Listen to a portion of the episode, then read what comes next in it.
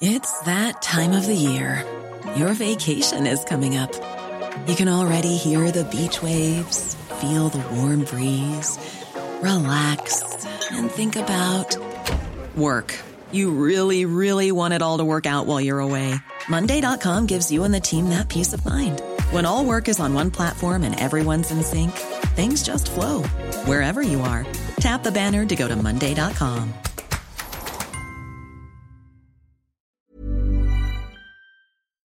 Bonjour à tous, bienvenue dans cette émission à l'heure de la déchristianisation et du manque criant de prêtres en France. C'est une belle figure de prêtre justement que nous évoquons, Saint Jean-Eudes, qui est la gloire de l'Église au XVIIe siècle. C'est aussi un missionnaire, il parcourt les villes et les villages de l'Ouest, œuvrant à la réévangélisation de la France, et il applique la réforme catholique en Normandie et aussi en Bretagne.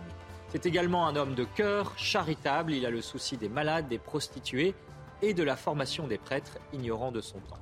On en parle avec le père Jean-François Thomas. Bonjour mon père. Vous êtes jésuite et vous êtes l'auteur de Méditation quotidienne, le quatrième volume pour l'été justement vient de paraître chez Via Romana. Et puis bien sûr nous sommes avec Véronique Jacquet. Bonjour Véronique. Bonjour à tous. Pour cette émission qui est en partenariat avec France Catholique et puis je le signale euh, d'emblée, nous nous rendrons en fin d'émission à Caen sur les traces de Saint Jean-Eudes. Mais commençons par le commencement Véronique puisque Jean est d'abord un enfant, un enfant qui a été consacré à la Vierge Marie dès avant sa naissance. Qu'est-ce que ça veut dire? Ses parents ont désespéré d'avoir euh, un enfant, alors ils se rendent en pèlerinage à Notre-Dame de Recouvrance, de la Recouvrance, située à la Touraille dans l'Orne, c'est-à-dire en Normandie, euh, pour évidemment que cet enfant arrive. Et leur vœu se réalise. Donc ils disent si nous avons un enfant, Marie, nous te le consacrons. Ça veut dire que c'est vraiment dès le sein de sa mère un enfant euh, qui est dévoué à la Vierge Marie. Et euh, il naît en 1601, le petit Jean, et les parents d'ailleurs auront par la suite deux fils et quatre filles. Donc c'est l'aîné d'une grande fratrie. Toute la famille vit à Rie, euh, toujours dans l'Orne, en Normandie, non loin de Caen, non loin d'ailleurs du fameux sanctuaire Notre-Dame de la Recouvrance, qui est une basilique. 158 euh, habitants aujourd'hui, donc vous voyez, c'est un tout petit village, il n'y avait pas beaucoup d'instructions. Euh, on va à la messe, mais on ne communique très rarement à l'époque. Jean commence à s'intéresser à Dieu à l'âge de 12 ans, et puis il entre chez les jésuites à Caen à 14 ans. Il se sent une âme de prêtre, mais il trouve que dans son entourage, les prêtres sont trop médiocres, ils n'ont pas d'éducation en plus. Alors il découvre un institut nouveau, l'Oratoire de Jésus, qui ouvre justement une maison à Caen en 1622. Jean a 21 ans, il entre à l'Oratoire de Jésus. C'est donc une communauté de prêtres en fait qui ne fait pas de vœux religieux, mais qui travaille vraiment au renouveau spirituel du clergé. Il se rend à Paris, là il va rencontrer celui qui sera son maître spirituel, à savoir le cardinal de Bérulle. Alors Père Thomas, quel est le contexte religieux de l'époque pour comprendre l'âme de Jean Eudes? Saint Jean-Eudes, c'est l'enfant du grand siècle, le XVIIe siècle. Euh, il naît sous le règne d'Henri IV, donc c'est le renouveau du royaume de France, avec la reconstruction du royaume qui a été particulièrement abîmé par les guerres de religion. Il naît la même année que Louis XIII et il mourra euh, au moment où le roi Louis XIV est dans toute sa gloire. Euh, avec encore euh, Colbert comme euh, Premier ministre ou comme ministre affectionné, mais très rapidement, le roi gardera le pouvoir pour lui. Donc c'est vraiment le siècle où la France va s'édifier, la France qui va devenir célèbre dans toute l'Europe et qui sera copiée même aux extrémités du monde, puisque même l'empereur de Chine regardera le modèle de Louis XIV. Et Saint Jean-Eudes, comme il vit euh, relativement longtemps, il meurt à 79 ans, euh, va connaître donc ce développement du royaume qui n'est pas simplement un développement politique, mais aussi un renouveau spirituel. Ce sera l'époque où la France va mettre enfin en application euh, la réforme du Concile de Trente. Donc il va être en fait de la seconde génération de ces grands réformateurs. Vous avez dit qu'il avait comme euh, père spirituel, comme modèle le cardinal de Bérulle, qui fait partie de cette première génération. Et Saint Jean-Eudes, lui, va prendre le relais.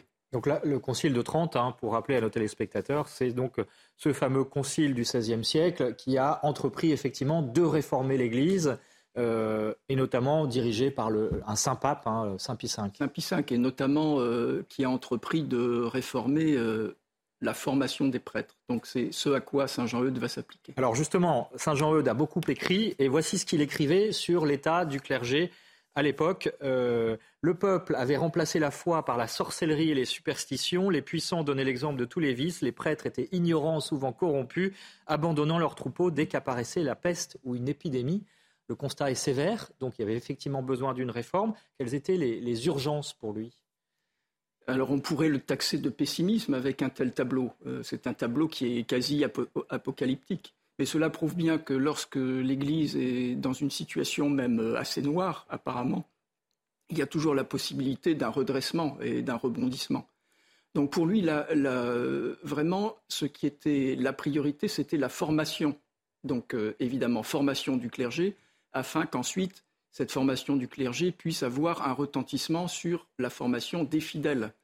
C'est de cette façon-là, par la formation, euh, et notamment par une bonne doctrine qui est enseignée, que les mœurs ensuite euh, peuvent suivre. Et c'est ce qui va se passer euh, en l'espace de peu de temps.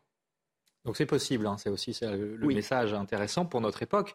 Véronique, Jean-Eudes, c'est aussi un missionnaire qui a parcouru des milliers de kilomètres dans sa vie pour aller annoncer justement dans les villages. Et racontez-nous un peu cet épisode. Il crie au feu, messieurs les docteurs. Alors il s'adresse aux docteurs en théologie qui sont bien confortablement assis sur leur siège à la Sorbonne et qui ne bougent pas pour aller annoncer l'évangile.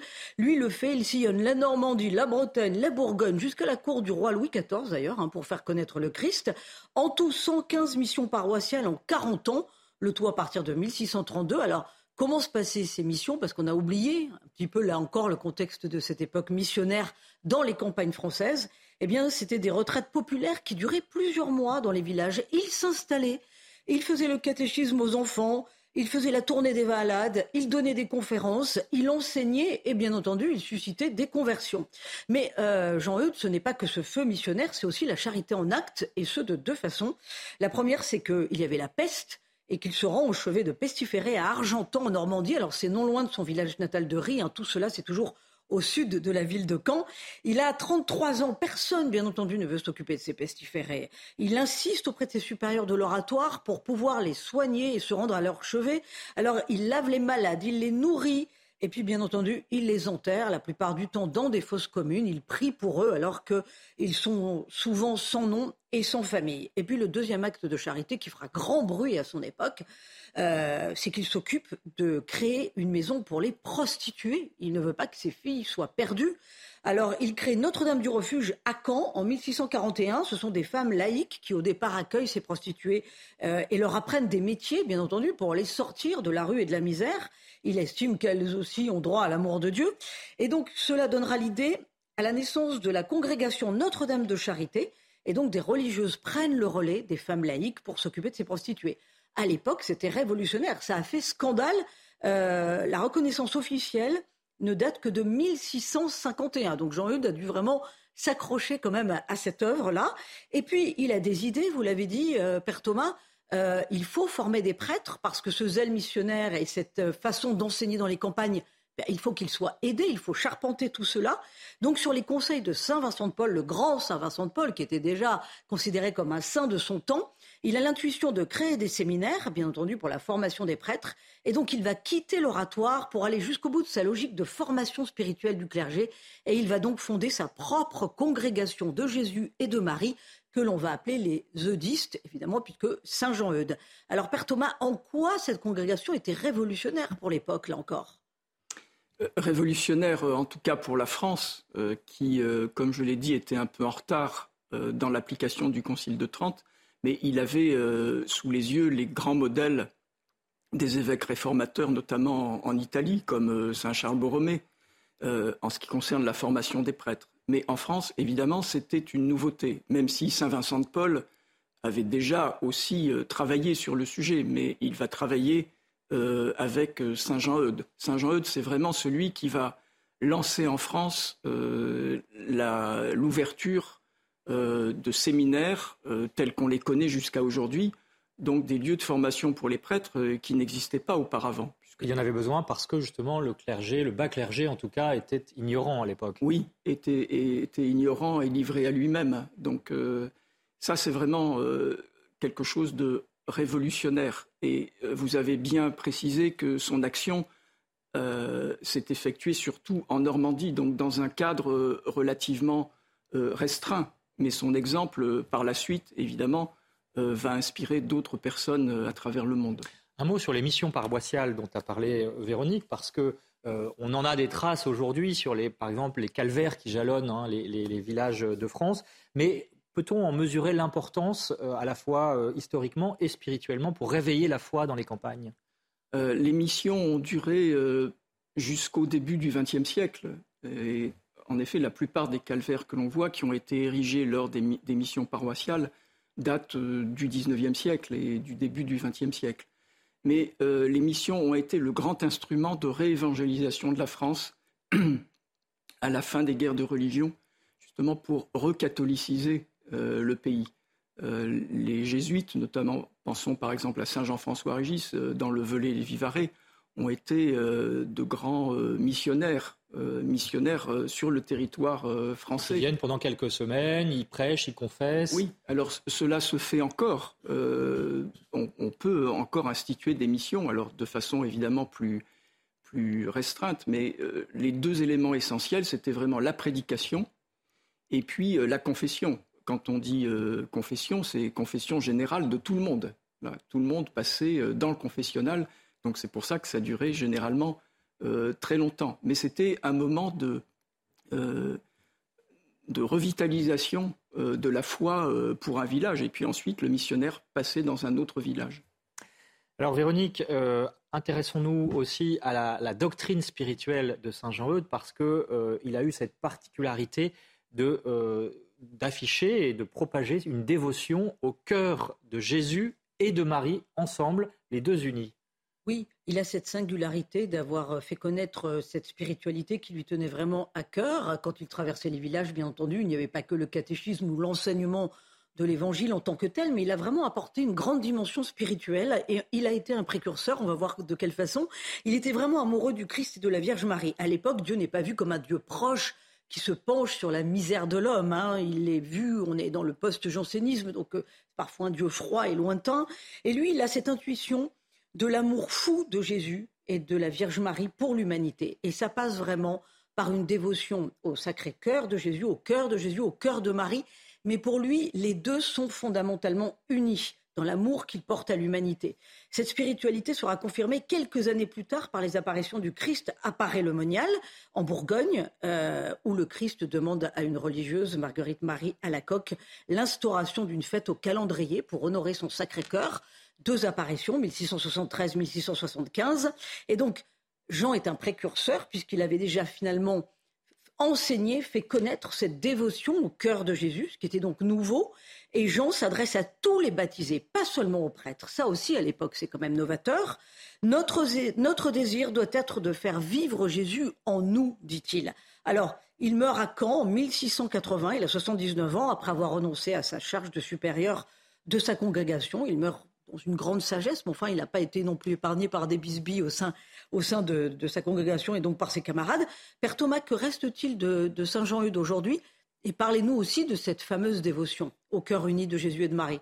Oui, les eudistes, Saint Jean-Eudes et les, premiers eudistes, quand il est mort, il y avait une quarantaine de membres simplement dans sa congrégation euh, d'hommes, euh, ont été les premiers en fait à instituer à la fois la fête du Sacré-Cœur de Jésus et la fête du cœur immaculé de Marie. Euh, et vous avez précisé qu'il y a eu aussi, euh, entre-temps, les apparitions du Sacré-Cœur à Sainte-Marguerite-Marie à la Coque, euh, qui avait comme père spirituel Saint Claude la Colombière, un jésuite, d'où un lien très fort entre les eudistes et les jésuites, à tel point que Saint Jean-Eudes, qui avait été élève lui-même des jésuites, a précisé dans ses constitutions que les eudistes devaient avoir une affection particulière pour euh, les jésuites. Mais cette affection, ce n'est pas une affection euh, mondaine et humaine, c'est une affection parce que euh, ces deux congrégations avaient vraiment comme but à l'époque un, but commun, à savoir faire connaître cet amour miséricordieux du cœur de Jésus uni au cœur immaculé de la Sainte Vierge. Donc ça, ça reste évidemment très actuel, ô combien. Mais alors, ce qui est intéressant, c'est qu'effectivement, à partir de cette initiative de Saint-Jean-Eudes, notamment, euh, ça a été ensuite étendu par les papes au XIXe siècle euh, à l'échelle universelle, euh, en instaurant notamment une grande fête du Sacré-Cœur qui a lieu au mois de juin, hein, effectivement. comment résumer cette spiritualité du Sacré-Cœur qui n'est donc pas une dévotion particulière, mais qui est vraiment au cœur hein, du message de l'Église? Est-ce qu'on peut la résumer par, par exemple, le pardon C'est ça plutôt que, que, la crainte de Dieu, effectivement, qu'on pouvait voir chez les jansénistes euh, d'un Dieu terrifiant. Là, c'est un Dieu amour et un Dieu qui pardonne. C'est ça un peu le message central? Euh, Notre foi chrétienne euh, croit en un Dieu qui est à la fois justice et miséricorde. Donc on ne met pas entre parenthèses un des aspects.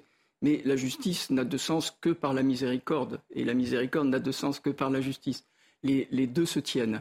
ce que retrouve Saint Jean-Eudes, et d'autres avec lui durant ce grand siècle, c'est justement un équilibre qui avait été perdu notamment par euh, le rigorisme euh, janséniste qui insistait trop sur euh, le petit nombre des élus. Et même, bon, même en ayant une vie morale et une vie de foi sans reproche, personne n'était certain d'atteindre le salut. Donc, Saint Jean-Eudes, on voit aussi que c'est très présent dans les écrits de Saint Claude la Colombière, insiste sur le fait que, eh bien, ce qui est important, c'est l'espérance.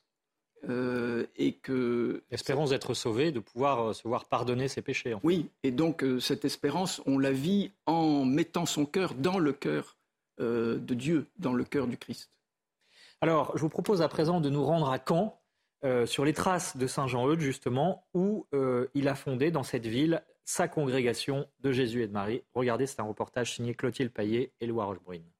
C'est dans cette maison construite en 1624 que Saint Jean-Eudes et ses compagnons se préparaient pour leur mission d'évangélisation de la Normandie.